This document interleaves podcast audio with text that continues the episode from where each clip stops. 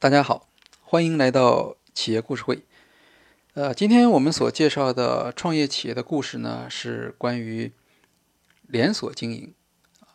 那么，呃，很多创业者呢，在创业的时候会选择呃连锁加盟的这种方式。那这种方式呢，有很多好处，是吧？已经有了一个现成的品牌，消费者的认知呢比较高。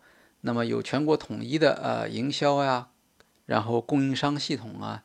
这等等，也就是说，你主要提供的是你的呃管理经验，提供你的呃有的时候是场地，那么就可以比较容易加入一个现有的已经得到了市场检验的这样的一个呃成功的企业体系里面去。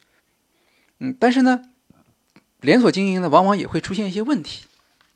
那这个呢就是我们今天讨论的一个例子，我们讨论的是经济型酒店的加盟纠纷。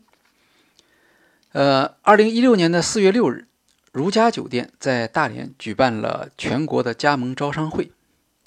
那么在会上呢，出现了一个呃没有预想到的问题，有二十一家沈阳地区的如家加盟商来到现场，对如家的政策公开表示异议。呃，比如说，有一个来自沈阳的加盟商姓李，他开了一家店。在长途客运西站附近。那么，二零一五年十二月底，就在离他这家店一百五十米以外，开了一家莫泰直营店。那么，莫泰是如家旗下的另一个品牌。虽然莫泰和如家是属于不同的品牌，但是呢，这两个品牌的定位差别不大。那么，对于李先生来说呢，那这不是他愿意看到的情况。因为这么近的距离开一家店，肯定会影响他自己这家加盟店的客流量。而且呢，他还发现，如果客人在如家的 APP 页面或者在如家的官网页面订房，那么这家莫泰直营店总是出现在加盟店之前。呃，也就是说，先显示人家这家店的信息，再显示他这家店的信息。好，这样他就觉得吃亏了。呃，而且呢。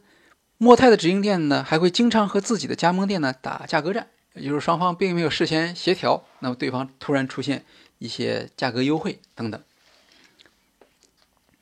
那么如家方面呢，呃，对此做了回复，他说呢，如家对于近距离开店是有针对老店的保护政策的，比如说，如果遇到近距离开店的问题，首先是引导业主加盟。集团旗下的其他品牌，那从这个回应来说，那李先生的投诉是有道理的，啊，那么不会在他的门口再开一家如家，但是呢，呃，却有可能开一家莫泰。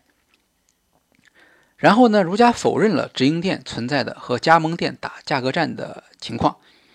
他说呢，在 APP 和如家的预订系统中，他们是不会区分直营店和加盟店的，啊，那么。作为加盟店，他总是有一种这样的心理上的担心，是吧？他觉得直营店你肯定会优先照顾他嘛。那么如家说没有这样的事情。呃，这是一个方面。另一方面呢，加盟商的投诉呢，还有店长。他说我们的店长都是如家派下来的，这些店长呢对如家负责，他们每个月拿五千元左右的工资，但是我们要向如家。交纳一万到一万五千元的店长费。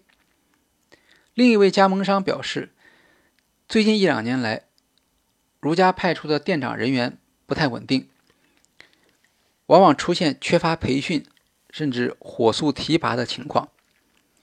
而且呢，这些店长可能这些店长因为比较年轻嘛，他们多数不能够站在公司和加盟商双方利益的角度工作。呃，如家之所以要派店长，其实是因为。加盟商本身没有这样的管理能力，或者达不到这个管理的要求，所以店长往往是一个过渡性的。那么等到了他的加盟店的这个投资人，他有这样的能力，店长就会调回到总部去。所以在这个里面，店长在遇到利益冲突的时候，到底是偏向总部还是站在加盟商这一边？那这里面其实很容易出现问题，这是可以理解的。如家方面的回复是说。委派店长是为了保障加盟酒店的经营品质。那么，只要这个加盟商自己能够严格执行酒店的运营标准和服务规范，完全可以申请自行管理。二零一六年一月四日，如家集团宣布，计划把针对加盟商的管理费由百分之六降到百分之四，下调方案针对全部的加盟业主，还发布了云酒店的新品牌。目前还在签约阶段的云酒店品牌，未来在加盟方式上进行创新，加盟商可以免掉管理费和中央预订佣金。二零一六年的五月。华住，这也是一个大型的连锁型酒店，它的加盟商提出了和如家加盟商类似的五大质疑。第一是近距离开店问题。一位华住天津的加盟商说：“过去方圆三千米就只有我这一家汉庭，生意还挺好。开业不到一年，又新开了一家汉庭，那我们的生意至少垮掉了百分之二十。”第二，存在有店长。区域经理不尊重加盟商的现象，这个跟儒家是类似的。第三，加盟协议中包含霸王条款。第四，关于儒家，呃，关于华住的加盟商为了维护自己的权益，发起成立华住酒店集团加盟商全国联合会，是否能够获得华住的认同？第五，一些加盟商希望退出华住酒店集团。而相关合同内有一些因此而产生的连带责任，加盟者觉得难以接受。那么，针对加盟商的这些要求，华住酒店集团发布了近距离布点保护政策和价格预警及监控机制。华住表示愿意协助全国的加盟商建立自发组织的华住加盟业主委员会，业主委员会可以参与供应商的推荐与评选，共同确定。年度的供应商建立内部仲裁机制，选举加盟商代表参与加盟店纠纷的协调与谈判。华住还决定自二零一六年七月一日起取消加盟合同中关于财务咨询监管费用的相关约定，将不同地区每月四百到六百元的财务监管费用一律取消。华住的董事长季琦说。我和部分经营特别困难的加盟商进行了交谈，在沟通中，我了解到他们的确有一定的困难。对于确实存在困难的门店，我们会进行相应的帮助。那么，为了帮助这些门店共度难关，华住决定在一定期限内执行经营困难门店扶持政策。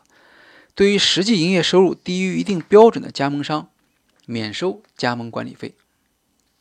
二零一六年，七天连锁酒店速八和格林豪泰连锁酒店也发生了加盟商与总部之间的争议事件。那么，在经济型酒店已经高速发展，经过了十年的黄金期之后，经济型连锁酒店经营中的一些问题逐渐暴露出来。通过总部与加盟商之间的博弈，市场期望未来的特许经营可以变得更加的透明。和规范。呃，总结一下，尽管在这里面我们提到了不同的呃连锁企业的总部对于类似情况时的态度，但是对于创业者来说，更加重要的是如何预见，因为这类纠纷的集中出现，特别是我们刚才看到，在二零一六年集中的出现了不同的连锁酒店都会出现类似的问题，往往和市场发育的时机是有关系的。特别是像连锁经营这样的商业模式，有可能出现在一段时间内的高速成长，但是也可能在繁荣期的顶端的时候，突然就会遇到困境。那么，在二零一六年，其实发生的情况是过去几年的一些矛盾的积累。呃，比如说连锁店，它要想提高利润，那就不能有更多的近距离开店。但是呢，总部呢，为了增加收入呢，特别是增加来自授权的收入呢，就可能想方设法。增加店面的密度，这里面其实是在成长的初初期可能不会有这样的冲突啊，但是当发展到一定程度的时候，这个冲突就会暴露出来，结果会损害所有利益相关方。那么，呃，选择连锁经营的创业者需要随时关注这个拐点出现在哪里，以及如何提前做好应对的方案。好。今天的企业故事会就介绍到这里，谢谢大家。